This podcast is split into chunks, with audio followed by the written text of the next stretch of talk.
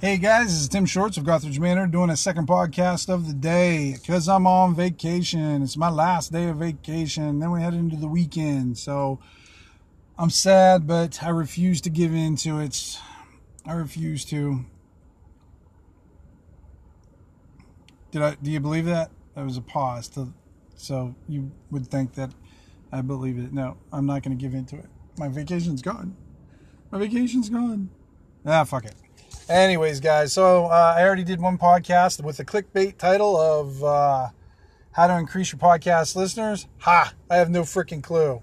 So, it's sort of like a mimic title. You think you know what you're going to listen to, and then when you click on it, then you get bit. Maybe it should be called clickbait instead of clickbait. I don't know. That sounds stupid too. Anyway, guys, I've gotten a lot of call-ins lately, so I thought I would do a full-fledged frontal assault with call-ins. So bring them on.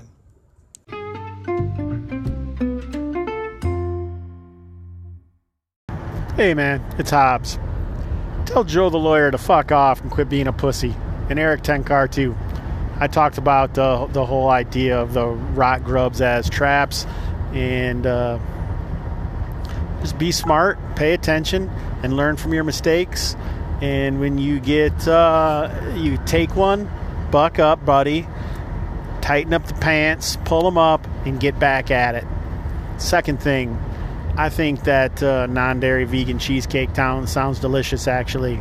Send some my way with the next uh, Gothridge Manor patron stuff. Thirdly, happy birthday, brother some stern words for Hobbs from Hobbs to Joe the lawyer and Tenkar. yeah, the, the, this Monday they're they're gonna have to buck up. It'll be the first uh, game after the whole rot grub incident, which has been ongoing for a long time now. But uh, I'm sure we'll we'll uh, come up with a new controversial topic soon enough. And uh, yeah, to tell you what, the vegan cheesecake actually. The second one she made was actually really good. It was almost like a cross between a cheesecake and a banana cream pie. And i mean those are two of my favorite desserts and she was able to mix them all up into one and holy shit it was really good. So uh, and thank you for the birthday wishes jason. I appreciate it. It was a great birthday great time and uh, uh, hopefully uh, when i give it back to work it, the vacation won't melt off me too soon, although it rarely lasts. I usually get out of the car, I walk up the sidewalk, and before I can even get into the building, I'm usually accosted by one to two people.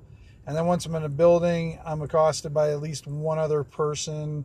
And then when I get into my, finally get to my desk after this is half an hour later, I have a barrage. I'm sure I'm going to have dozens and dozens of calls, and I'm not exaggerating when I'm talking about hundreds of emails that I'm just going to have to go through. And uh, I hopefully I remember to schedule lights on Monday. I think I did. I think I think I did. I hope I hope I hope I did. If not, I'm screwedy screwedy screwed. But either way, I'll get through it. So, but thank you, Jason. Hey, wait a minute. Wait, Jason, Jason, I've got another Jason call. Hey, Tim, it's Hobbs.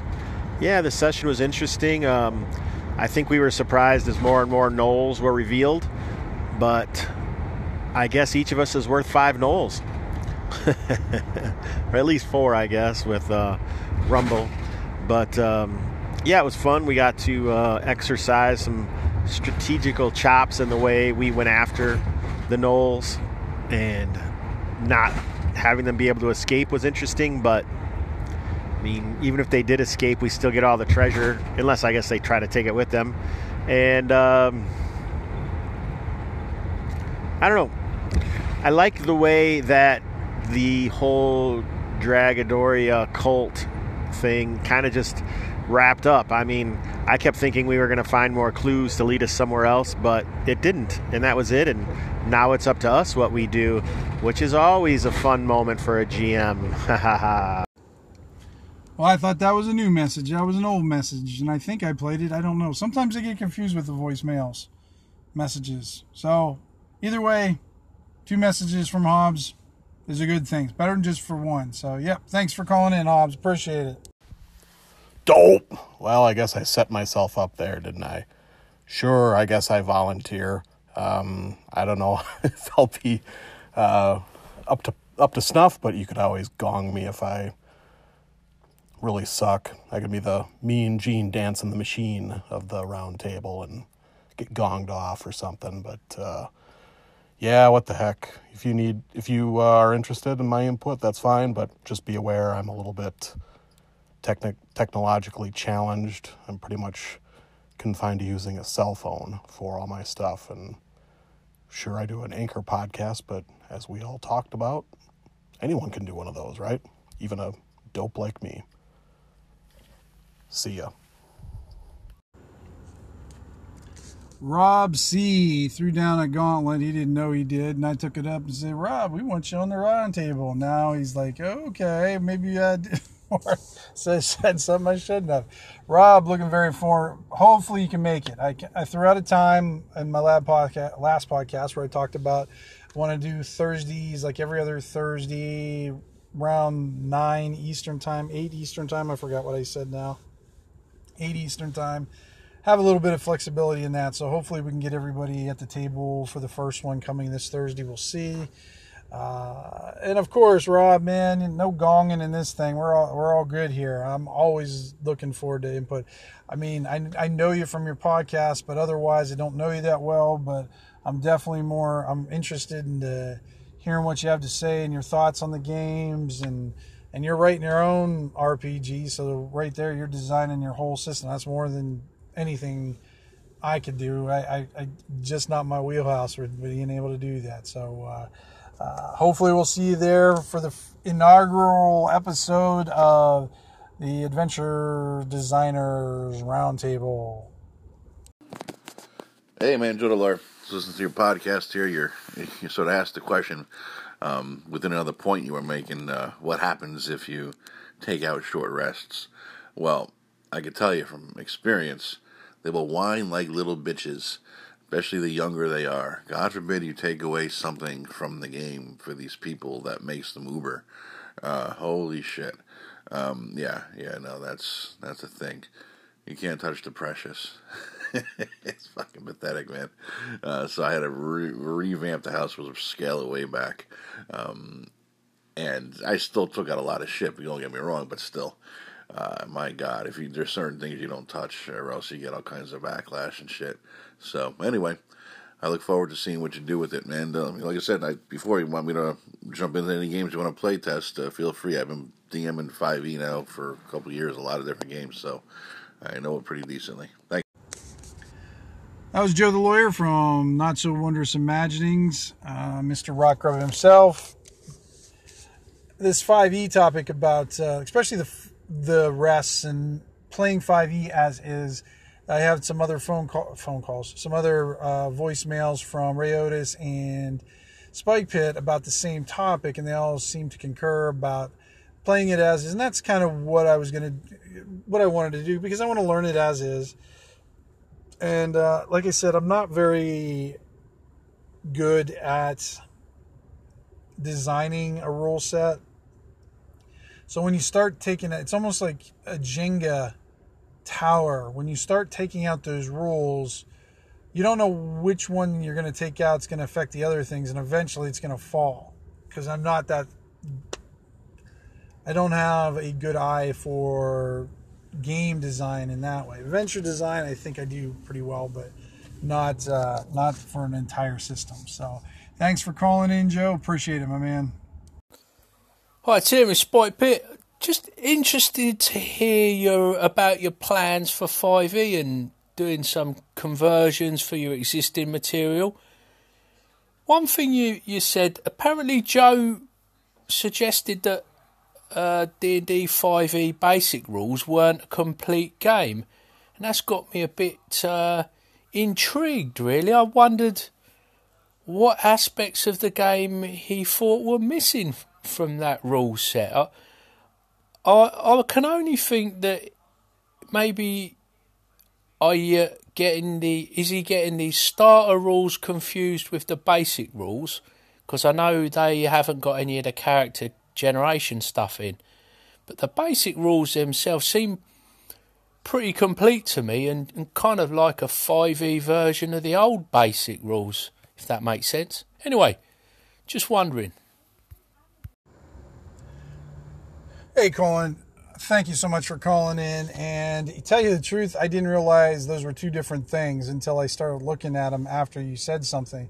Because I have the starter rules in the in the box set, but then I have the basic rolls actually came in the um, Stranger Things box set, and I didn't realize that they were different. For in my mind, I just thought they were the same thing. So uh, maybe that's what Joe's thinking of. I'm not really sure.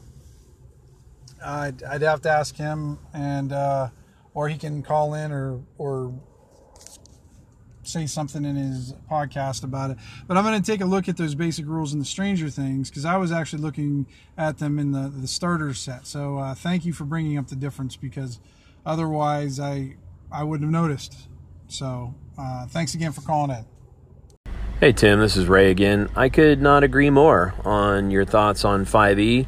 While there are some things that I really don't love about the system, uh, I want to play it as written. I think messing around with systems, while fun and uh, everybody has the impulse to do that, you have to really understand what the system is doing before you mess with it, and you have to understand it like really well because a lot of times there's um, there's kind of sliding parts there where if you, you remove one thing, then it affects some of the mechanics around it. Every, all the mechanics look isolated, but they're not. Uh, I learned that when I was talking about BX and uh, the unified save in BX. You know, saves are part of the level design in BX and uh, part of the class design. So if you just make a unified save, you need to think about what that does to the other class levels. Well, I'm out of time. Later. Oh, I have one other thought. Sorry for spamming you. Regarding short rest, um, I get it. I don't necessarily love that either. But I think as the GM, what it allows you to do is pull the gloves off a little bit more. So you can make it harder for them to have short rests. You can push the characters a little harder. They're more resilient. I found this is true of Dungeon World too, is that the characters are pretty resilient. So, um, as the GM, you can make their lives just uh, a lot harder than you could if, if they were more fragile in that short rest allows them to recover so that you can punch them pretty hard. Uh, and I that'd be my advice is like instead of trying to remove the short rest, instead be more aggressive with uh, um, wearing them down. So there you go. As a double shot array, and this is the third time I've tried to record this one because the first one didn't load and the second one I deleted by accident. So let's try this again. I uh, have come to terms with short rest. Uh, it's a rule that I just need to learn more about, not only on for the players aspect, but for the GM, because all rules that are within there are things that I can mess with within game and within reason. I'm not one of those ones who just wants to be a dickhead GM just to keep messing with them. Uh, but uh, but it's very plausible that the players could come upon a gnoll camp and they kick the shit out of the gnolls, but get some boo boos and cuts and nicks, and they needed to take a short rest and uh, have another gnoll party return to the camp and surprise the party while in the middle of their little naps. See, I can't get through without being sarcastic. But, uh, oh yeah, watch what you're doing. People's first day driving, apparently. Uh, yeah, so I'm I'm looking to learn the rules actually as, as a whole in 5e, and not have that Jenga. That's where I probably got the uh, the the Jenga reference from when Ray said it's slide sliding around there. I just I guess imagine Jenga pieces falling down, and learn how they slide together and how they work together and work together. Um, yeah, yeah, I'm I'm, I'm uh, it's one of my many projects that I have in my head that I haven't gotten to yet, but definitely is on my to do list. So thanks again for calling in, Ray. I appreciate it. Hey, Tim, this is Jim here. I was just going back through uh, Richard LeBlanc's uh, Save versus Dragon uh, blog spot uh, site, and I noticed that there is a uh, winner of the basic psionics handbook that named Tim Shorts. I'm assuming it's you, unless there's several Tim Shorts out there that play role playing games. So I was curious to know what you thought about the um, item at hand, if you wouldn't mind letting me and possibly the rest of the internet know. Thank you very much. Take care and hope you're enjoying your vacation. Goodbye. Hey Jim, I did not look at it yet because I don't use psionics in my game that much, so I just haven't looked at it. I do have it in my Richard LeBlanc folder, which has got all of his stuff in it because everything Richard does is phenomenal. So I definitely have a folder. Uh, I have a just an aside, guys, in my in my computer. I have a gaming file that I that I have divided up into authors' names. Like there's certain folks where I know I have all you know going to get a lot of their stuff, so I throw it in there. So that way I can kind of keep it all organized. And Richard definitely got one of those fi- files and everything. And and I mean he's famous for like his D30 companion and D30 what is it adventure design or something like that. But uh, yeah, I mean Richard's stuff is always great. I mean I think he won a Three Castles Award years back and everything. So uh, I have to take a look at it. I'm glad you reminded me of that because I think I just won it for this Christmas and uh, got the PDF there for me. So, and uh, thanks calling in, uh, Jim. I much appreciate it.